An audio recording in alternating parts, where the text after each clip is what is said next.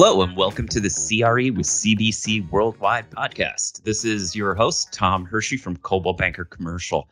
Joining me today is Jordan Bem, founder and chief executive officer of Mo Living, a developer solution conceived to disrupt the modular living and hospitality industries. Jordan is here to discuss how Mo Living provides a nomadic hospitality solution that can pop up anytime, anywhere, providing a true luxury experience to its guests with a minimal impact to the environment. Now, having spent most of his career at the intersection of real estate and private equity with Arizona Investments, Jordan became familiar with the financial and investment challenges faced by hotel and real estate development, inspiring him to found Mo Living. Jordan has acquired, developed, managed, and syndicated billions in deals across various markets. He holds a bachelor's degree in business and economics from Brandeis University. Jordan, thanks for joining us today. You know, when we talked previously, I'd mentioned when I read about this concept in a daily newsletter that I subscribed to, I was instantly fascinated. It just like caught my attention, went right to the website, started looking at it. So I'm totally eager to hear more about your company and your unique approach to luxury hospitality. So let's get started. Jordan, tell us a little bit about why you started the company and your role. Hey, Tom, thanks for having me. I think in order to comprehend truly why we started this business is how the idea basically started. So the idea started a couple years ago. My sister and I were basically sitting on a beach in the Hamptons. A friend of ours had invited us to his home. And we were sitting there complaining on the beach, saying how amazing the place is, but how out of touch basically it is with normal population and how expensive basically these hotels are in these seasonal markets. So just because we were sitting there, we decided to back into the exercise of why they were so expensive. The reason why is seasonality, because during season, everything's fantastic, but off season occupancy is sometimes so low that the operating costs are so high that it just doesn't make sense to actually even open a hotel. Or if it's open, you're basically running at a loss 8 months out of the year. So my sister and I sort of started laughing at the idea of, wouldn't it be fantastic to own and operate hotels that are always at the right place at the right time? And that was sort of the inception basically of Mo Living. Of course, lots happened by then, but that's really how we started. So from a 30,000 foot overview, what is Mo Living? You know, essentially, what is it that you do? Yeah, so Mo Living's the world's first nomadic hospitality solution. So that's a lot of words. Basically, what we've created is the first truly mobile hotel room. So a room that's meant for the hospitality industry. And as we basically utilize mobility, we do it in order to counteract issues like seasonality. So for all intents and purposes, we've created hotels with flexible inventory. So during high season, maybe a hotel number one would have 100 keys, but during down season, there may only be demand for 20 keys, for example. So traditionally, as I mentioned prior, you would have a ton of operational costs and so on, or management costs and whatnot. But with our solution, we would basically remove the excess inventory from property number one. So let's say beachside location like the Hamptons, and move them down to one of our other hotels that would actually have demand. So if you're building two hotels, instead of building twice 100 keys in this particular situation, you may only build 120 keys because you're shifting 80 keys from location one to location two and then back to location one. All right. So this is generating lots more questions for me. So let's start with kind of like the basic location. How do you find where you're going to put the mobile units? Yeah. So the way that we function is we function basically as joint venture partners, where Mo Living once again operates as a joint venture partner. Landowner provides the land and the minor permanent infrastructure, which generally is where we'd be operating our F&B or spa, pool, or basically whatever really remains permanent to the property. Mo Living comes in as an operator and provides your reservation system, your management, your marketing setup, your branding, and so on. Very similar to your Four Seasons, Aman, Six Senses, basically, of the world. But the real difference is that we actually provide the flexible inventory at our own cost. So Mo Living comes in with almost half of the development cost of the project. So a couple of things. Back to the existing structure. You talked about, you know, having the ability for an food and beverage or a spa or a pool. Is that somebody that's developing the land already, or those existing facilities? Is that someone that may have a hotel that they want to expand? It really depends. So Mo Living operates and brands its own properties. So wherever we're going to be present in Mo Living is the name of the hotel, and we're basically running all the management. But this is where the product and the modularity of the product becomes very interesting, because we could take over any type of project. So you mentioned raw land. That's something that we can operate on.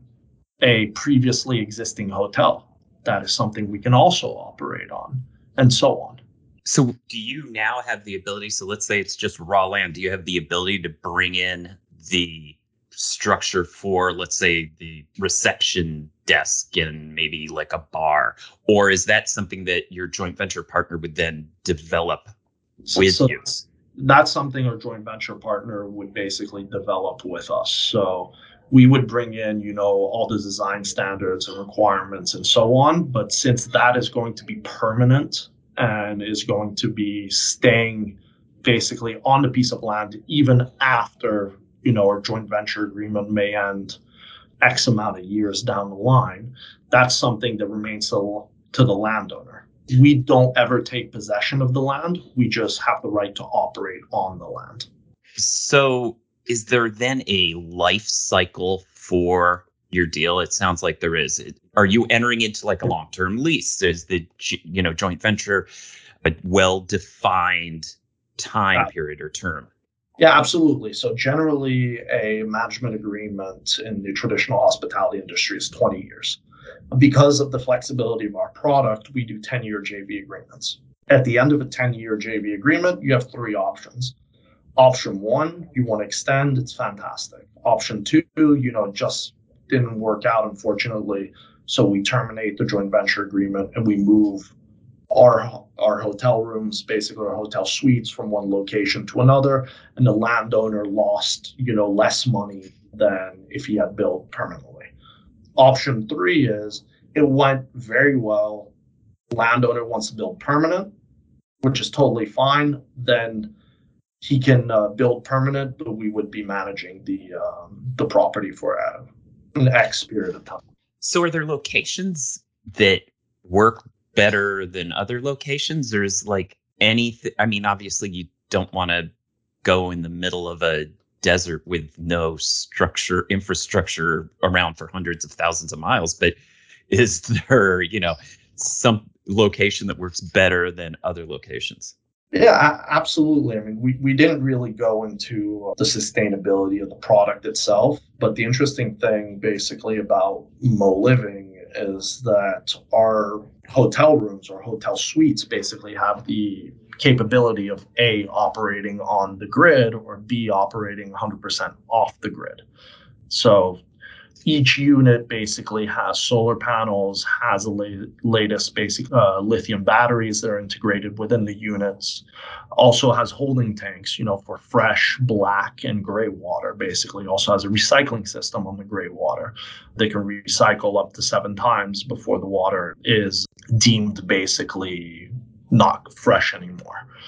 So the interesting thing is the product itself is built to be put anywhere, because as we drop our product, you know, in whatever location, even if the terrain is imperfect, we have a self-leveling system on every unit. So even if you're in a slight slope, the unit will be 100% leveled. But for the brand of Mo Living, which is a very luxury brand, the idea is to position ourselves in areas of high barriers of entry, basically. So how then are the units. First of all, before I get to that, just can you compare for our listeners, what is a Mo Living unit comparable to? Like a Four Seasons bungalow or? Yeah, so Mo Living unit's basically 12 feet wide and 45 feet long. It's about 400 square feet on the inside with two decks that are 120 square feet each. So each room's 650 square feet. So it'd be extremely comparable basically to your Four Seasons junior suite. So we believe that we are alone basically currently in our space, and we're a hybrid or marriage between, the mobility space, so wonderful companies like AutoCamp, Getaway, Casita. I don't know if I mentioned Collective Retreats, but some wonderful companies like that are reutilizing existing basically products, such as Airstreams, tents, tiny homes, and so on. Right. And on the other side, the ultra luxury space, so your Four Seasons, Aman's, Six Senses of the world, basically. So we're positioned smack in the middle of all that. So you mentioned Airstreams, and I'm sure everybody's now seen where you can go rent an Airstream. Getting those to the site seems relatively simple. You hitch it up to a trailer or to a truck and you tow them in. How do your units get transported? Do you have to build them once you get there, or is everything kind of just plug and play? Exactly the same way as your Airstream, basically. The only difference is in comparison to your traditional Airstream that can be pulled, by your F-150 or Chevy Tahoe or, whatever SUV. Right. We have to have our units pulled basically by a semi or something that's bigger than an F-650 because our units are actually 30,000 pounds. So how long does it take to set up once you bring them in? You mentioned they're self-leveling, they're sustainable. Does it take like a couple of months or? I'm going to give you a really interesting comparison. It's shorter than the time of this podcast. Wow. That's crazy. Probably actually shorter than we've been on the call or started the podcast. It takes about 10 minutes basically to set it up because all you need to do is back it into place. Press on a button that's actually done by any of our execs, basically iPads, for the self-leveling system to activate, disconnect, and then just plug in the utilities or just turn on the system if we're off utilities. So it really is a matter of minutes, basically, to install one of these units. So since that is so quick, and you talked about seasonality previously, do you let's say you've got a property in Arizona, someplace where it's, in the summer, nobody goes, but in the winter, everybody wants to be there. When you've got the excess units, do you go pack them up and take them to another location, or do they just kind of sit there? No, they actually go to another location. So you really have to think about it this way. Just because I live in New York and we start talking about the Hamptons, Hamptons is great is in season basically from May all the way through October. But from October, for example, to May, it's very quiet. So probably be instead of being 90 to 100% occupancy, you're talking about 15 to 20% occupancy. So what we would do is take all that excess, for example, down to the Carolinas or take it down to Florida, for example, which is perfectly opposing. So does each of your deals have individual life cycles? For instance, you're talking about moving the units down to Florida. Are the units that are in the Hamptons always going to be the ones that move to Florida, or are they interchangeable? Is the unit the same?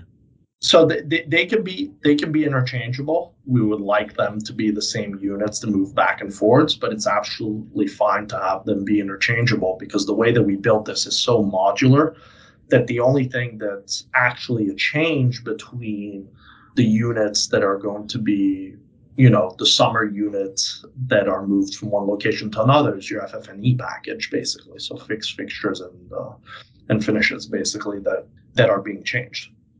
Is there ever, in looking at your deals, and I want to get a little more into deal specifics, is there ever deal that you get into and you're just or a situation or a property that's just not a great fit? The way that we function is, as we find a new deal, basically, is is we sign an LOI, we have a certain amount of due diligence, basically. You know, by then we should know if we do our job correctly, if the deal's actually a proper deal or not. Since we're investing so much, basically bringing in the units, you know, from one property to another, from the manufacturing facility to that specific property, we're investing a lot of money basically in every single project that we're bringing to the table, or that has been brought to us to the table.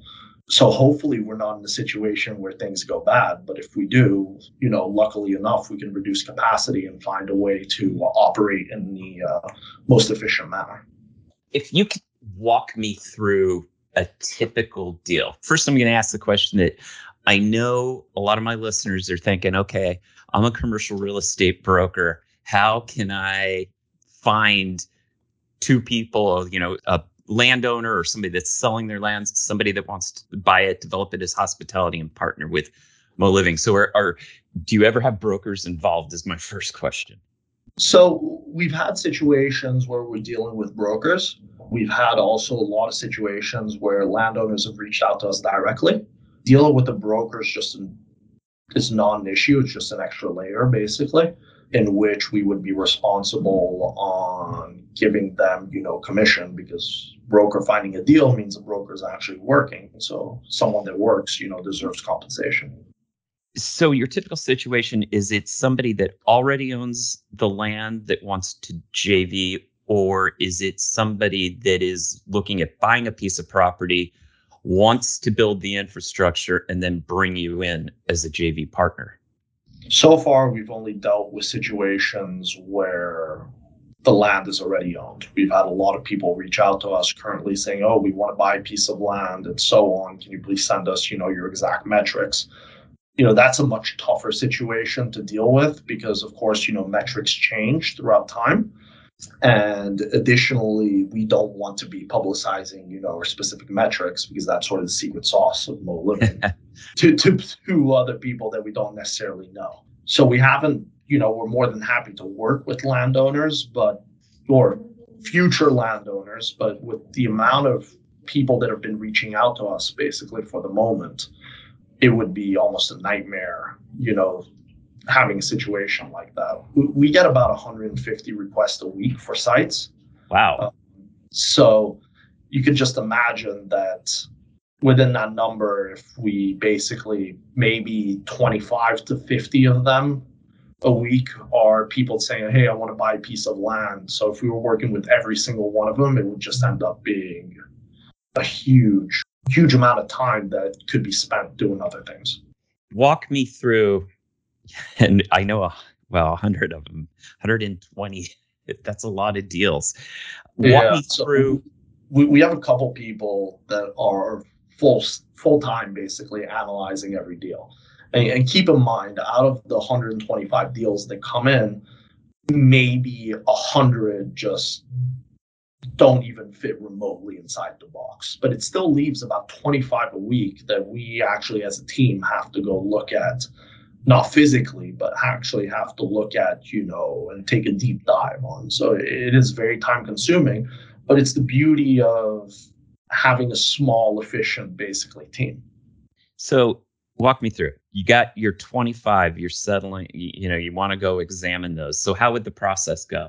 Well, process is, you know, we underwrite the deal, do a back of the envelope, basically. We get back to the owner. We make sure that the owner, you know, fully understands the structure. We organize a site visit. Let's say everything goes well. We like the deal. We send a letter of intent. Letter of intent gets signed. We have a certain amount of period to do our own due diligence, in which landowners have to provide us, you know, current site plans, surveys, CAD drawings, also proof that they own the land. That's a big one. Because trust me, it does happen that people reach out to you saying they own land, but they don't really do own it or don't own it yet. And after that's done, if it's still satisfactory, basically to us, you know, we of course provide landowners at that point with conceptual site plan, with what we think the FF&E will look, what we think seasonality will look, and, you know, our back of the envelope or actually more complete model at that point. At that point, if everything's okay, we'll enter into a joint venture agreement, and off to the races. They build, we build, and we set a date. Interesting. So, you know, we talked a little bit at the beginning. I actually, in your introduction and reading your website, the word disruption, and that's something that I always like to talk about, is how we're not necessarily disrupting is, you know, some people think disrupting is a bad thing, but changing the industry for the better and looking at, you know, things that you're doing, the sustainability angle specifically. How do you see Mo Living complementing the existing hospitality industry or really pushing for changes for the better? Well, there's plenty of angles, basically, that could be explored, you know, at this point.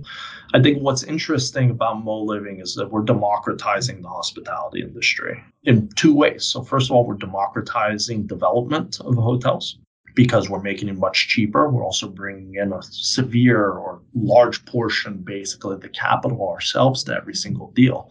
Whereas operators, you know, historically have become increasingly, I hate to say this term, but increasingly lazy because all they do is collect fees. They don't put any skin in the game versus we actually put our skin in the game because we truly believe in the product. We're not just dependent on the product actually making money. And if it doesn't, you'll still collect a check. So we democratize, you know, development. And as development becomes cheaper, basically, for certain landowners and for projects as a whole, because building modular and offsite also means that we build without any delays. It also means that there's no rain dates. It also means that we manage to build basically a five-star hotel room, you know, at a fraction of the cost of a traditional five-star hotel. Today, if you're looking at, and I'm looking at projects right now, just as comps that are in upstate New York that some people are building for over $1 million a key. You know, we build for 60% less than everyone else.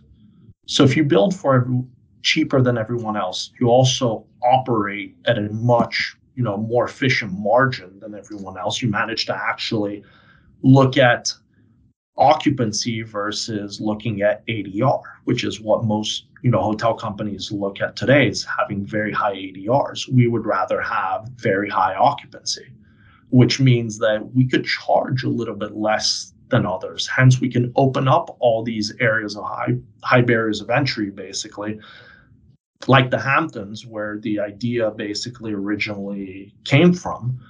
And hopefully, you know, we'll be able to open that market to people that couldn't necessarily or didn't want to spend $2,000 a night. If you had a crystal ball looking not even 20 years down the road, but 10 years down the road, can you see Mo Living as being a supplement or an addition to the existing hospitality industry, whereby I'm going to build my resort in this area where there are high barriers of entry?